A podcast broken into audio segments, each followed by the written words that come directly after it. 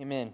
That's a special song for me. That was one of my uh, grandfather's favorites, and a song uh, that we sang in uh, hospice care for him um, right before he passed. So, a special song there. We do serve uh, a marvelous God, and how great uh, thou art, how great his creation. So, again, it's good to be with you all. Again, uh, I'd like to wish you all a happy Valentine's Day. Um, I was supposed to be spending uh, Valentine's Day without my Valentine. Jamie was supposed to be in Oklahoma today uh, visiting her Grammy, uh, but her sister got, she's going with her sister, but her sister got sick this past week, so they had to postpone it for a couple of weeks. So I get to celebrate with my Valentine. Uh, and I hope that you all are able to enjoy today, not just a day in which we focus uh, on our love for our significant others, but it's a day in which we can focus on our love for uh, those who are close to us, a day in which we can focus on our love towards one another as we are all uh, a part of a family. And it's a day in which we can focus on the love that uh, we have for God and uh, the ultimate love that God has for us, a love that we can't even begin uh, to comprehend. Um, and so, as we celebrate Valentine's Day today, a day all about uh, love, uh, I just wanted to read for you all uh, as we open up this message here. Uh, 1 Corinthians chapter 13. Um, this is uh, the love chapter you might have heard before. Um, these are the words of the Apostle Paul. Um, it's right in between when uh, Paul is talking about the spiritual gifts, uh, the gifts of the Holy Spirit in chapters 12 and chapters 14 of uh, the, the gifts that we receive with, with God's Holy Spirit. And in the midst of it, at, at the center of, of these gifts, we need to have a love. And so Paul writes in 1 Corinthians chapter 13 verse 1. He says, "If I speak in the tongues of men and of angels, but have not love, I am a noisy gong or a clanging cymbal. And if I have prophetic powers and understand all mysteries and all knowledge, and if I have all faith so as to remove mountains, but have not love, I am nothing."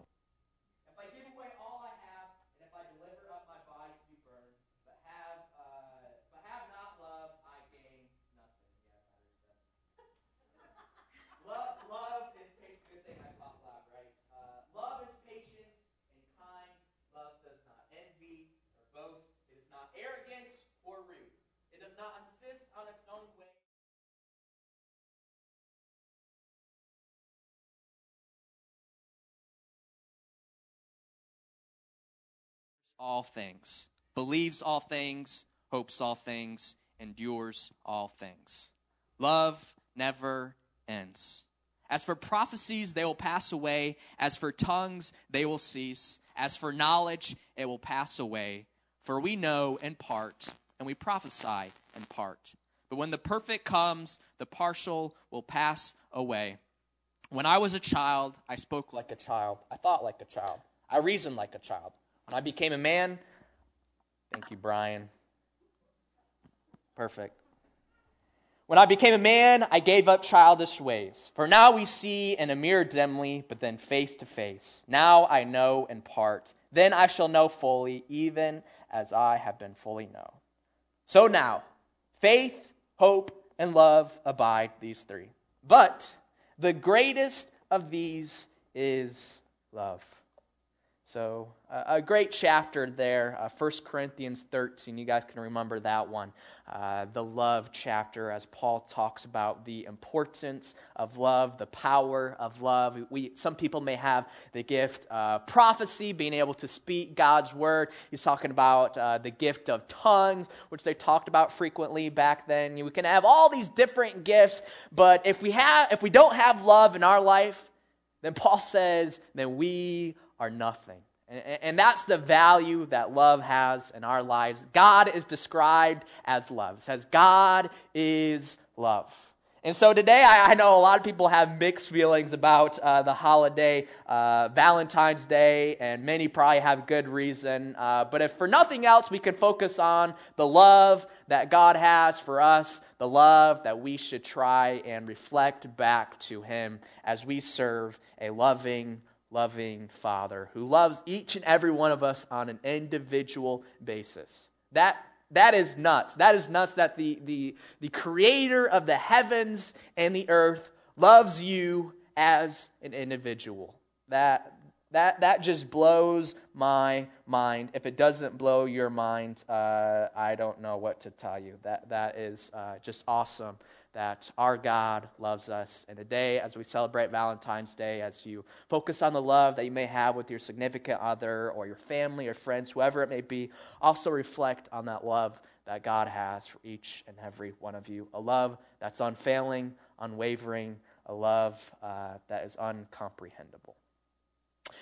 And so today, as we uh, continue our series uh, on the power of habits, and after we talked about all that love, um, we're, we're, actually almost done with this series on the power of habits. Um, and I hope all of you have gotten some sort of value out of this series. Um, I hope that you're able to implement good habits in your life, and I hope you are able to break down habits uh, in your life. Ultimately, the, the idea, the vision is for you to build habits in order for you to grow closer to God and expand God's coming kingdom. That's our vision as a church, growing closer to God and expanding His kingdom. If we aren't doing that, I, I talked about this in, in our North Hills motivation this past week. If we aren't growing closer to God and expanding God's kingdom, let me tell you, we are failing. We are failing as a church.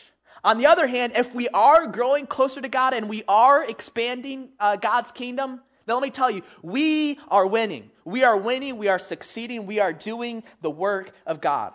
And I think it is crucial for us, in order to grow closer to God and expand His kingdom, I think it's crucial for us to focus on our habits. Uh, the, just this past week, as, as I was uh, looking over uh, the, the sermon and, and, doing some research, um, I saw that the University of Duke, I'm not a big fan of Duke, I'm a big uh, college basketball guy, and Duke always beats up on, on my Spartans. Rob probably knows, uh, he can relate with me there. But the University of Duke, uh, the, the smart people over there, they, they did a study on habits, and they said that habits make up about 40% of what we do as human beings. So on any given day, Sunday, Monday, Tuesday, Wednesday, Thursday, Friday, or Saturday, any given day, on average, habits make up about 40% of our behavior on any particular day. That's incredible. That, that, that's the power of habits have in our life. We're talking about 40% of our life right now in this series uh, about the power of habits. And So, again, I think this is extremely important material. Uh, the, the main source of information, I don't have the book up here with me, but the main source of information for this series is Atomic Habits by James Clear. You can order it on Amazon or whatever. If you want a copy of the book, you can come see me and we can order you a copy. I know a handful of you guys uh, have received a copy, and I know a handful of you guys have uh, started reading through it or have read all the way through it, and uh, I've heard uh, good things regarding that. Um, I sincerely enjoyed the book and got a lot of value, and I think we as a church can get a lot of value as well. And so, as we started this series a handful of weeks ago, the first week we talked about how little changes equal a big difference. When we implement these little habits in our life, they can make a big difference in the long run. And then the second week, we talked about identity, and identity is so important. When we're talking about habits and really just our lives in general, we have to start with our identity. We have to know who we want to become. And then uh, in our third week, we talked. Uh, so the first two weeks, so let me back up a bit. The first two weeks, we talked about the why. Why we need to talk about habits, why they are so important. And then these last four weeks, we're talking about the how. How can we develop good habits in our lives, and how can we break down the bad habits in our lives? And James Clear, the, the author of uh, the book Atomic Habits, he uh, illustrates four steps to building a habit. And those four steps are the cue, the craving, the response, and the reward. And so that uh, a couple weeks ago we talked about the cue, the very first step. And we're trying to make good habits in our life, we need to make the cue obvious. We're trying to break down bad habits, the cue needs to be invisible. And then last week we talked about the craving. When we want to build a good habit, we need these habits to be as attractive as possible. We're trying to break down bad habits in our life. We need them to be as unattractive as possible, which, which is uh, a lot easier said than done. And so today, as we continue this year, we're going to focus on the third step of building a habit. And the third step, again, is the response. So now we are finally getting into the actual action of the habit. You know, the cue and the craving, you know, those are just kind of ramping us up for the habit. It's when we take note of something and, and we have this desire to do it. So the first, those first two weeks, we're just ramping up to it. But now we're actually getting into the action. We're actually getting into performing the habit.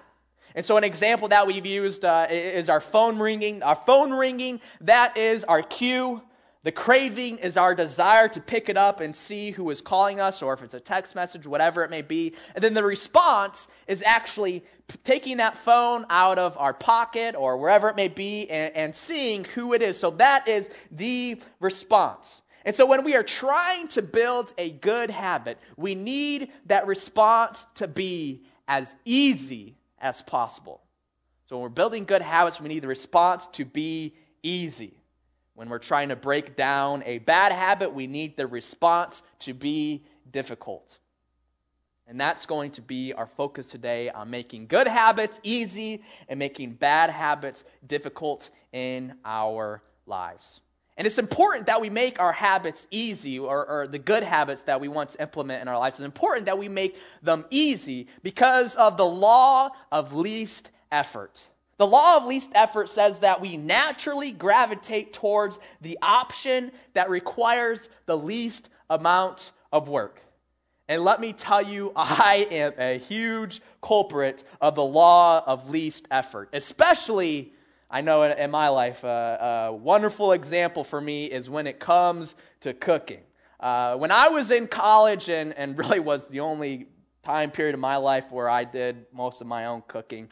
Um, even then, Jamie uh, cooked a lot for me when uh, we started dating. Uh, but when I was in college, I had a constant diet of cereal, uh, Pop Tarts, uh, pizza rolls, uh, frozen pizza, bagels, whatever it may be. And I, let me tell you, I didn't eat these things because I really enjoyed it. I wasn't just craving a frozen pizza, although let me tell you, sometimes I do crave a good frozen pizza. But I wasn't craving these cereal or Pop Tarts or anything. It's not because they were so delicious, but I had a constant diet of these things, is because it required the least amount of effort from me. I, I, I lived that law of least effort. I gravitated towards the option that required the least amount of work for me. My roommates often joked and asked me, "He's like, how are you even still living, Kyle, with your awful diet that you have in place?" Because again, I pretty much only cooked what, what, what took the least amount of effort. Are there, are there any other cooks like, out there like me? You're only going to cook the stuff that takes the least amount of effort. Ken, it's a good thing you're married. Yeah, Brian's a good thing you're married as well. Uh, you guys can relate with me. We're, we're just going to do whatever takes the least amount of effort. I know an example that will probably apply uh, to most of us is when it comes to watching TV. How many of you guys, when you sit down on the couch and, and, you turn on the TV, and then all of a sudden you realize the TV is too quiet, your baby is yelling in the other room, or your wife is trying to talk to you and you're just trying to watch the TV, whatever it may be, I'm going to get in trouble. whatever it may be, you realize that your show or game, whatever you're watching, is just too quiet. So I, I have a pull for you. How many of you guys raise your hand if you when you realize the TV's too quiet, if you get up from your seat and you click the buttons on the TV to turn the volume up? Raise your hand. Yeah, nobody. All right. Now, how many of you guys raise your hand when you realize the TV is too quiet? You simply grab the remote and, and you turn the volume up. Raise your hand. Or how many should? I probably should. Yes, thank you, Jen.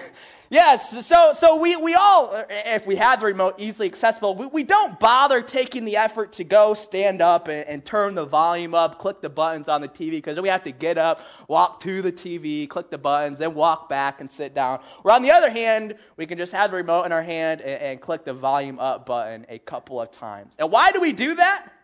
It's because it takes the least amount of effort. That is the law of least effort in action in each and every one of our lives. And, and, and, if you begin to think about this law of least effort, I, I, I, would imagine that you could probably think of a lot of things where you go, hey, yeah, I do live out this law of least effort. In general, I gravitate towards the options that require the least amount of work. Now, this law uh, uh, of least effort that can be very dangerous when trying to start a new good habit in our lives because habits are always the hardest at the beginning. Ben, if you could go ahead and, and uh, show us this next slide here, uh, a graph of uh, these habits. So, this graph is showing how automatic habits become, that's on the y axis, and then how many times we repeat uh, this habit, the repetitions. And so, you'll notice uh, that this graph curves, we're at the beginning of a habit, it is not automatic at all. We, we had to put a lot of thought and concentration and effort in starting a new habit. Now, fortunately, when, when we uh, repeat the, this habit more and more, it becomes more and more automatic in our lives. Or, in other words, we, we have to exert less and less effort in our lives. And eventually, you, you see that habit line. Eventually, these new actions that we're trying to implement in our lives, they do become a habit that we don't really have to give much thought to.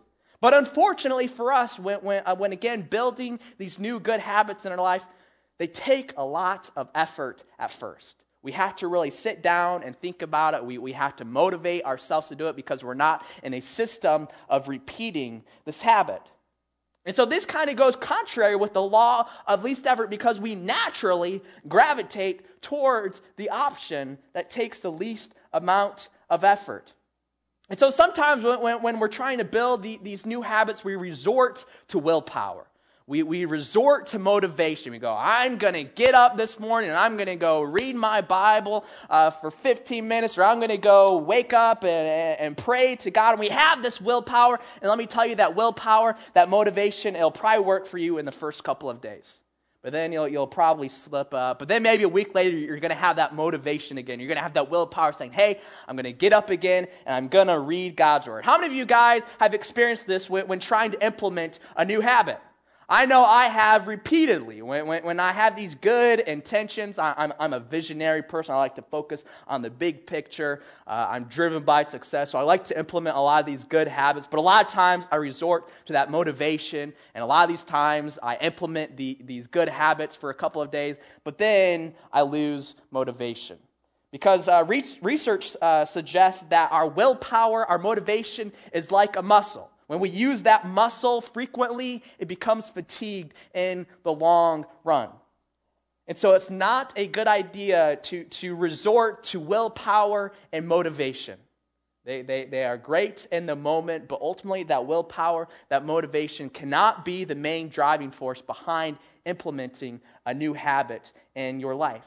Because just like any muscle, when we use it repeatedly, it grows fatigued, it gets worn out, and we can't rely on and so James Clear, he suggests that when we're implementing a new habit in our life, we need to make it as easy as possible. Make it as easy as possible when implementing these new habits in our life. You can bring it, you can bring it down 10 notches when you're first trying to implement a new habit, and then you can build your way back up. If you remember our first week when, talk, when talking about this new series, uh, we, we, talked about how, you, how if you just get 1% better every single day for a full year, by the end of that year, you'll be over 37 times better. So start small, start easy.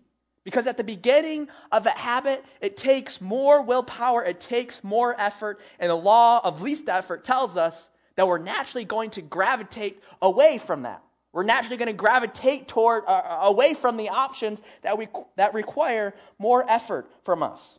So instead of trying to climb Mount Everest in one day, break it down. Break it down into different sections and start small and build your way up. You don't have to climb it all in one. And so, as we talk about making the, the, these good habits easy in our lives and bad habits difficult in our lives, I want to give you guys uh, three practical steps, kind of a similar format to last week. So, three practical steps and how we can make good habits easy and bad habits difficult. And so, that first practical step is prime your environment. The second practical step is master the decisive moment. And the third step is the two minute rule. And we'll break down each of those practical steps. So, step number one prime your environment. We need to be preparing our environment to make future actions easier. Or on the flip side, if we're trying to break down a bad habit, we need to prime our environment, prepare our environment, and make those habits more difficult in our lives. Creating an environment where doing the right thing is as easy as possible and doing the wrong thing is as difficult as possible. That's the objective when priming your environment. When, when I think about this topic of priming your environment, my mind immediately goes to school and school teachers. We, I know we have a couple of teachers in here.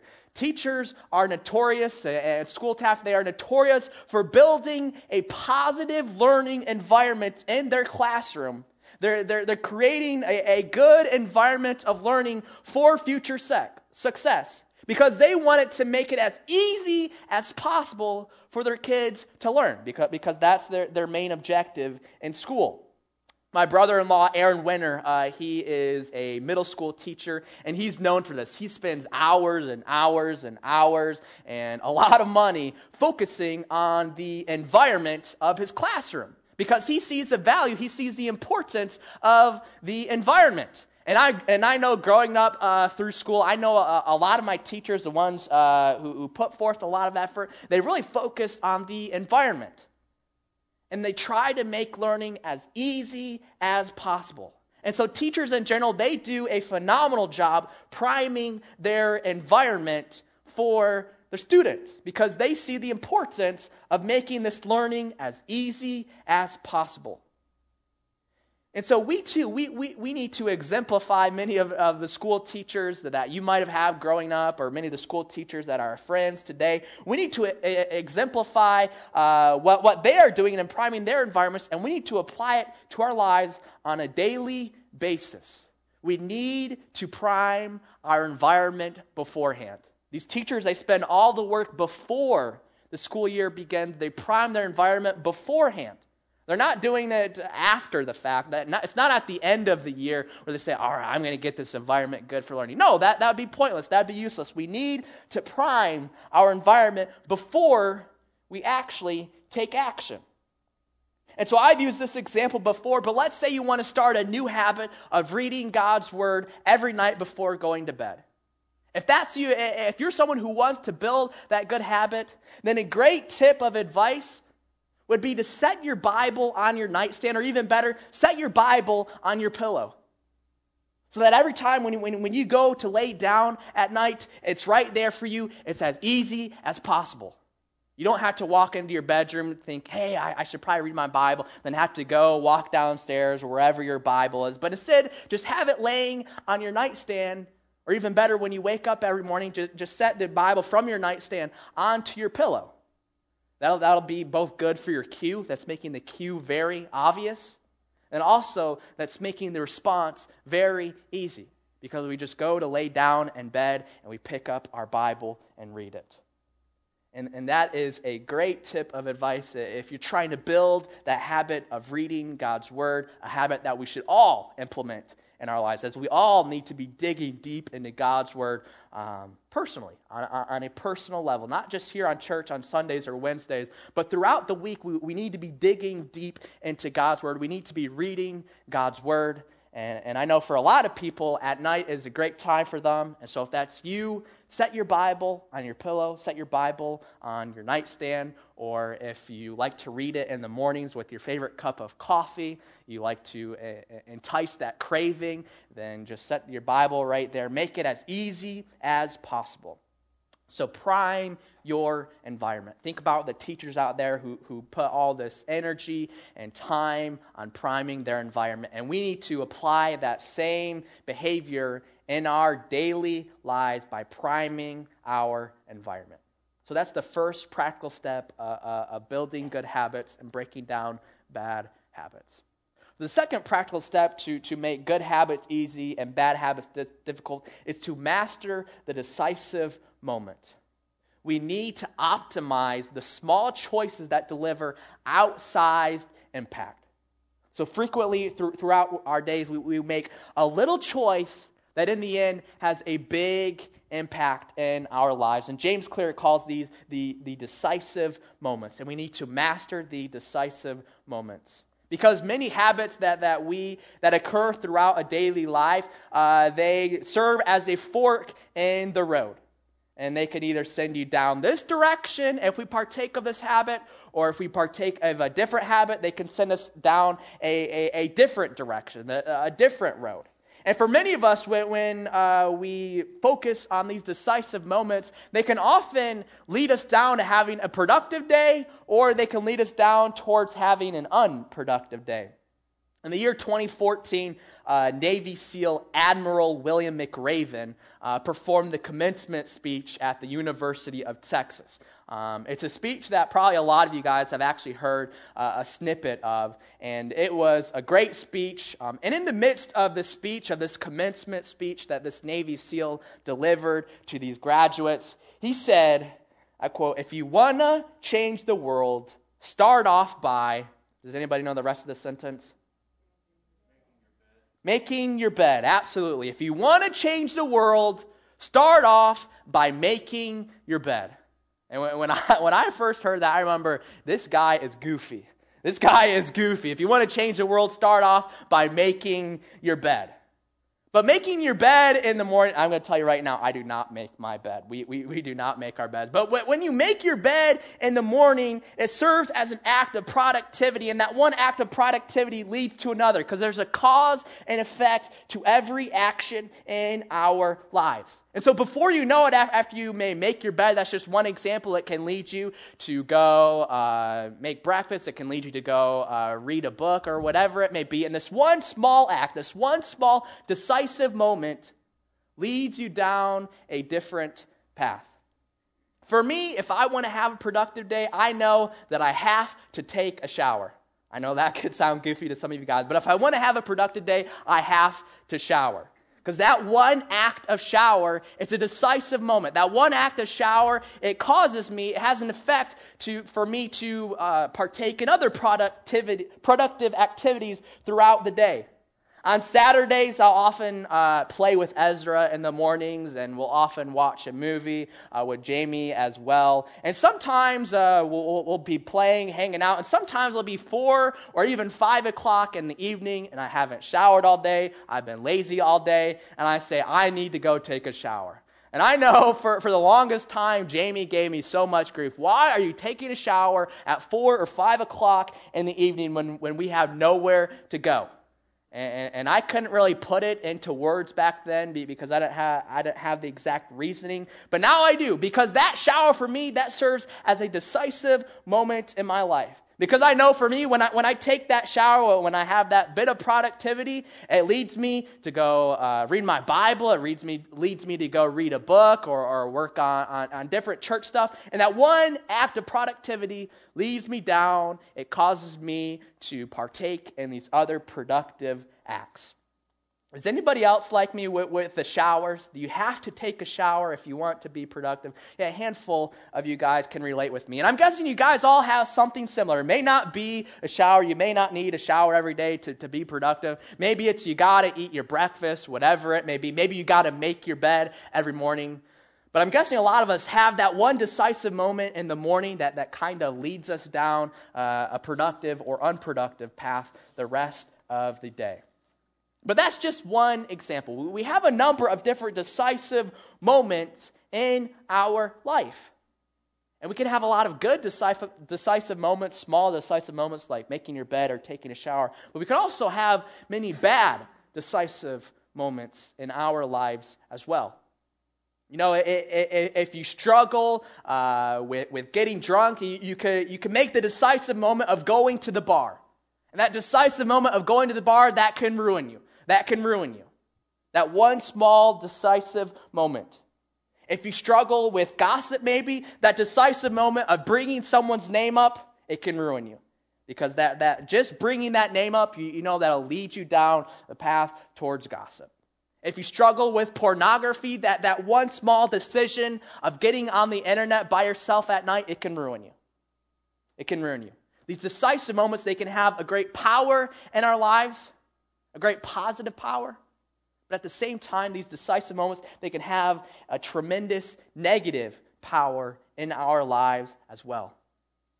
And we have to take note of, we have to be aware of these decisive moments.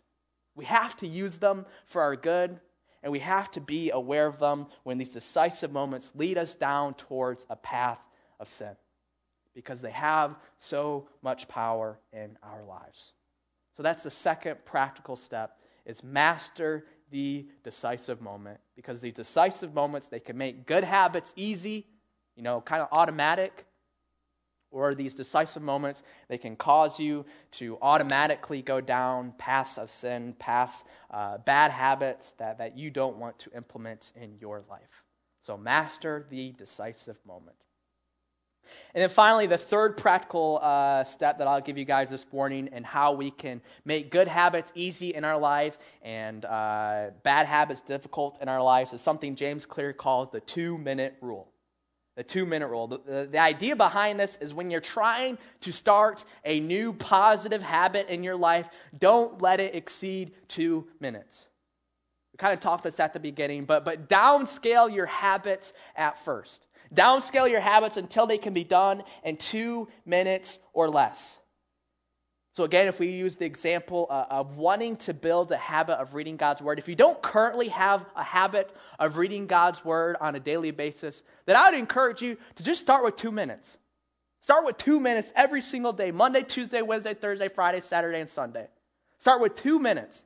Say, before I go to bed at night, or when I wake up in the morning, or whenever is the best time for you, say, I'm going to spend two minutes, or I'm going to read one page or one chapter of the Bible. It's not difficult, it's easy. It's easy. And so just spend those two minutes, read that one page, read that one chapter. And then when this habit becomes easier and easier to you and it's becoming more and more automatic, then you begin to step your game up. Then you begin to say, hey, instead of reading my Bible for two minutes, I'm going to read my Bible for five minutes. And then that five minutes becomes 10 minutes. And 10 minutes can become 15. It can just continually build it up. I know some, some great heroes of our faith today that, that read their Bible for hours or over an hour every day. And I'm sure, I'm positive, they did not start out this habit by reading an hour every day. I am positive that for nearly all of them, it would have started by something small, just five minutes a day. They're probably thinking to themselves, I can just spend five minutes of my day reading God's Word. And it probably built up to 10, 15, 20, 30 minutes up to an hour or more. And so make it easy at first. Focus on just two minutes of your day. James Clear, he used an example of a guy who went to the gym for just five minutes at first. That would drive me crazy if I drove all the way to the gym and just worked out for five minutes and then went back. I would feel like that is such a waste of my time. However, this guy was able to implement a habit of going to the gym, and after that habit became automatic for him, he was able to increase the time, and he had a very successful habit because of the two minute rule. Because sometimes we have this motivation, we have this willpower in the moment, and we know that, yeah, reading, reading the Bible for an hour is going to be great in our lives. When we have that motivation, we have that willpower, and the first couple of days go great. But then that motivation, that willpower, it fatigues and no longer do we have that motivation, no longer do we have that willpower. And so all of a sudden, instead of reading our Bible for an hour, we're not even reading it at all. Because we're thinking, I don't have the time in my day to give up an hour. So, probably not what you would expect from me. But I would recommend to you if you do not have a current habit of reading God's word on a daily basis, if you don't have a current habit of praying to God on a daily basis, start with two minutes. Give God two minutes of your day. I think every single one of us here, we, we can give God two minutes of our day. And I'm telling you, that those two minutes can have a big difference in the long run. Small changes equal a big difference. And now, in, in the long run, don't, don't settle for two minutes. Don't settle to give God just two minutes of your day.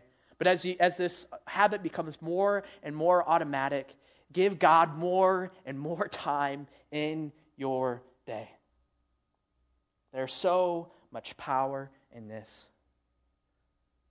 So when you're trying to build a good habit, make it as easy as possible.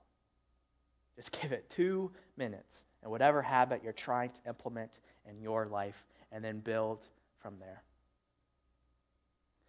So, in summary, kind of like a, lecture style this series has been, in summary, what we talked about today, when we're trying to build a good habit, we need to make those good habits as easy as possible.